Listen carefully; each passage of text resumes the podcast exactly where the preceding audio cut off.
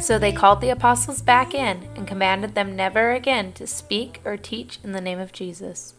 There will be many people who don't like that you talk about or act like Jesus, but most of the time they will know you are not wrong when you do so. So they will probably ask you to just stop.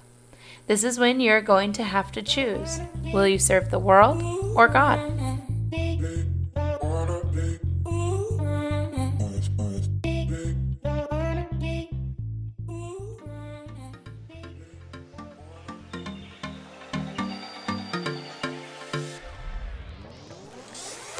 Hi there, friends. Are you looking for a Bible study to join in with every week? Maybe a monthly book club?